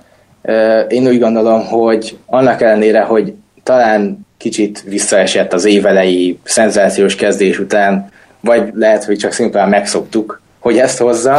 Igen. De ellenére mégis, amikor a pályán van, akkor ez a Sixers, ez egy sokkal jobb csapat. Nem annyira nagy a hatása, mint mondjuk Embiidnek, de olyan hatásra gyakorlatilag egy rukinak szerintem soha nem is volt. Hát, na jó, talán régebben egy, mondjuk egy Will Chamberlainnél talán előfordult, de, de mindenképpen óriási hatása van a csapatára, és tényleg ez, hogy tud védekezni is, tud passzolni, tud lepattanúzni, dobni nem tud, de ezt megoldja azzal, hogy gyakorlatilag, hogyha ha ő elszánja magát, és igazából szerintem ez nagyon sokszor a fejben dől el, de hogyha ő elszánja magát arra, hogy ő be akar törni, akkor őt nagyon, nagyon nehéz megállítani, Viszont én ugye nagyon sok uh, Sixers meccset nézek, és nagyon sokszor azt veszem észre például nála, hogy egy-két kihagyott dobás, vagy hogyha ő dob egy homályt közép, egy horogból egy homályt, vagy kihagy egy falt után két büntetőt, akkor utána egy kicsit visszahúzódik és elkezd osztogatni, mint hogyha ezt így kurasznak érezni, és erre például volt egy nagyon jó példa a San Antonio ellen, mikor nyertek egyébként, ott egymás után kihagyott négy büntetőt betörések után. Uh-huh. És a következő két támadásban e, szabad folyosója volt a gyűrűig, tehát vagy zsákolt volna, vagy faltolták volna, ő pedig kiosztotta a triplán emberrel álló Rediknek a labdát, és nem próbált meg betörni. Majd erre jött az, hogy Popovics úgy gondolta, hogy jó, akkor lássuk, látjuk, hogy uh, Simons kicsit elvesztette az önbizalmát, Hekös Simons következett, bedobta a két büntetőjét, és onnantól kezdve megint visszatért az önbizalma, és betölt, és dobott vagy 6-7 pontot a meccs végjátékában. Tehát, hogy ez nála, én, én azt látom, hogy nála ez a betörés, nem betörés, ez nagyon sokszor fejben, fejben szokott nála eldőlni, és éppen ezért, hogyha neki lenne valamilyen szintű, egy 70%-os büntetőzése például, akkor őtől még többet láthatnánk, és ezen kell a leginkább dolgozni, nem is a középtávon, hanem a büntetőzésén. Egyrészt, másrészt pedig én nem tartom lehetetlennek az ő büntetőzésében a javulást, mert nem arról van szó, hogy olyan strukturálisan szörnyű mozdulata van, vagy mondjuk hatalmas keze, amit megszoktunk ugye Drummondéknál, vagy DeAndre Jordannél, Dwight Howardnál, hanem egyszerűen nem tökéletes az a dobó mozdulat, de ki lehet csiszolni. Tehát inkább így látom, és teljesen, teljesen elvárható na, az, hogy ő javítson majd ezen. Na mindegy, hát nyilván most a mostani rookie classről beszélünk. Akit még meg lehet említeni szerintem a Statum, mert fantasztikusan dob, de, de nem, nem gondolom én se, hogy ebbe az első kettőbe beleszólhat. Ha már Kennen így folytatja, akkor az első háromba se, de azért emlegessük meg, mert, vagy említsük meg, mert nagyon jól néz ki, és ez egy nagyon jó kis ruki szezon, amit ő most lehoz. Hát szerintem Tétum, hogyha nem a Boston Celtics draftolja, akkor lehet, hogy nem lenne ilyen jó például az összes mezőny százaléka, viszont beleszólhatna ebbe a versenybe. Így viszont egy hatékonyabb szezont hoz, viszont mivel harmadik negyedik számú opció, így nyilván nem lehet rookie of the year. Tehát ez egy ilyen jó is neki, pozitívum is, hogy ebbe a csapatba játszhatna valószínűleg sokat fejlődik, főleg Stevens mellett. Másrészt egyéni szinten díj szempontjából mindenképpen ez neki hátrány is. Hm, igen. Gyakorlatilag végére értünk a, a műsorunknak. Hát az elején megígértem, hogy majd be fogom szúrogatni a keleten-nyugaton diakat, de amikor kénytelen voltam reagálni az elsőre, és elmondani, hogy nálam mondjuk ott kinyer, ott rögtön abba a pillanatban éreztem, hogy inkább az kellene, hogy a végére hagyom, és te végig sorolod, mert akkor onnan tudjuk indítani gyakorlatilag a következő adást, lehet, hogy még be is vágom oda. De előtte még egyetlen egy dologra szeretnék kérdezni. A Coach of the Year-nél én külön felírtam magamnak, hogy Popovics még véletlenül sem, és azért nem, mert szóval új szintre értünk így a pihentetésnél, mert amit Popovics idén csinál, az az már nem csak pofátlanság, azt szerintem már a Spurs szurkolókkal szemben is egy picit ilyen ö, alázás, vagy nem tudom, tehát, hogy, hogy ö, ő, ő van akkora egyző, hogy bármit megtehet, ezt elismerem, és egyértelműen az első helyre tettük ö, Zolival is az egyzők listáján, de mégiscsak erre most valami újat kell kitalálni, mert gyakorlatilag ő most rotál, mint hogyha lenne egy olyan foci csapat, amelyik mindig bajnokit játszik, és hétköznap meg kupát mondjuk kupát, meg ligakupát. És ugye a kupába, meg a ligakupába a bench játszik a, a foci csapatnál, meg az ifik, meg ilyenek, és mintha, mintha így működne a Spurs, csak az NBA-ben is két naponta váltogatja. Igen, egyébként én is a pofátlanság szót használnám rá. Nagyon szeretem Pohovicsot, de szerintem, amit idén csinál, az lehet már egy kicsit túlzás. Nekem van egy nagyon jó barátom, aki Spurs szurkoló, és szokott mérgelődni is emiatt, hogy, hogy azért ő nem ezért maradt fent például a hajnalig, hogy megnézze, ahogy a cselecsapat játszik, megnézi, de, de ő inkább nézné a kezdőket, inkább nézné, hogy ők játszanak, illetve ugye idén Adam Silver azt mondta, hogy nem, ne, ne pihentessenek csak úgy, hogy hogyha most azt mondaná, hogy hát akkor én meg most már még jobban fogok pihentetni. Tehát de nem tudom egyébként, már tegnap már pont az jött fel, hogy lehet el akarja kerülni a Houston Rockets-ot, vagy mi nem értjük, hogy ez egyébként most ez miért lett egy ilyen rögeszmélye már idénre. Hát na- nagyon durva, tényleg. Na mindegy, ezt gondoltam, még említsük meg, és akkor megtennéd, hogy a keleten-nyugaton díjak jelöltjeit részedről végig sorolod? Igen, az első, vagyis hát ugye már mondtam a Stanley kupát, aztán volt a Trust the Process díj, ez, ha jól rémlik, akkor azokra vonatkozik, akik belátjuk, hogy jók lesznek, de még nem jók, viszont nagyon jó jeleket mutatnak erre. Ez nálam Nilikina, aztán az Isaiah Tomás Vándorságleg, talán ezt nem, nem írta le pontosan. igen, igen. Ő, ő lett nálam Schröder idén. Ennyire rosszul védekezik? Ugye itt a, a, ugye itt a legrosszabbul védekező kezdő játékos, azt hiszem, a Isaiah Thomas Sherleg. Igen, igen, igen. Nálam Schröder lett neki, hogyha majd megnézitek a defensív mutatóit, akkor, akkor azok borzasztóak. Azt hiszem, hogy defensív real plusz minuszból az utolsó idén, de a, például néztem az on-off mutatóit, ott valami 8 ponttal jobb az Atlanta védekezése, hogyha ő ül, úgyhogy, úgyhogy ez, ez, ez nagyon komoly, amit idén védekezés színszal többen mutat. Úgyhogy mert... jó védőnek indult, ezt tegyük hozzá. Hát lehet, hogy úgy gondolta, hogy majd ő rásegít a tankolásra, hogyha Budenholzer esetleg nem akarná. A, a Marvin Williams díjnál ott én egyébként bajban voltam, rá akartam vágni először Jahlil Okafort, akitől én sokat vártam, és meg ugye nagyon sokat is vártunk, és mondták mindig, hogy majd jó lesz, majd jó lesz, viszont belőle annyira keveset látunk, hogy talán, talán ez, ezt a díjat még meg se érdemli Aha. ilyen pontból. Úgyhogy, úgyhogy itt, itt nem tudtam kit kitalálni, mert... Ez a lassan végleg lemondunk róla díj, ugye? Igen, igen, úgyhogy nem tudtam mást kitalálni, nem tudom Okafor mennyire jó erre a díjra, lehet, hogy lenne jobb.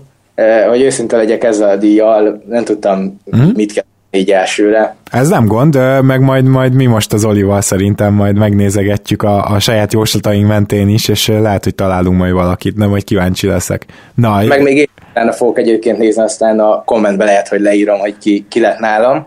A Kawhi Leonard Sherleg az Jalen Brownnál van nálam. A Chandler Parsons elismerés, ez a legrosszabb kezdőjátékos, ugye? Igen. Itt két embert írtam fel, aztán J.R. Smith-ra esett a választásom, még mellette lehet azért is, mert csalódott vagyok egy kicsit, de Avery Bradley-t így halkan meg, meg, megemlíteni. A Will Borton baseball sapka az szerintem egyértelműen Viktor Oladipoé. Hát igen, tehát itt ugye olyan játékos, aki új, új helyre kerül, és őt megmutatja, hogy ő mennyire jó. A Chandler Parsons hűtőmágnes, ez a legnagyobb fizetéssel rendelkező, leghaszontalanabb játékos, hogyha jól gondolom. Igen. Ő Luoldeng, aki gyakorlatilag pályát is csak a padról lát, és egyébként meg még akadályozza is a Lakers terveit. A Jokic Durant ajándékosár, tehát akinek a legjobb szerződése van, nem akartam Jokicsot mondani még egyszer, mert találtam egy jobbat, és ez Kemba Walker, aki 12 millió dollárt keres, amivel például a csapatában is csak az ötödik legjobban kereső játékos. És ez a szerződés még jövőre is él, és ráadásul ez nem is rookie szerződés, mint a Jokicsé. A Chris Paul Plecsny, az az, aki a legjobb uh, PER rating. Az real plus minus egyébként. Tessék? Az real plus minus egyébként, nem PER. Real plus minus? Aha, igen. Na mindegy, a kettő egyelőre azt hiszem, hogy talán ugyanaz, mert mind a kettő Hardeni, de akkor erre rosszul emlékeztem és ezt én szerintem nem is tudnám másnak odaadni, úgyhogy szerintem ez Harden is lesz a végéig. Igen. Van még egy ilyen díjunk egyébként? Van még a, a Rolly Massimino emlékérem, oh. ami Earl Watson elég gyorsan elintézett, hogy e- ezt kiosztásra kerüljön. Igen. Ez a leggyorsabban kirogott edző.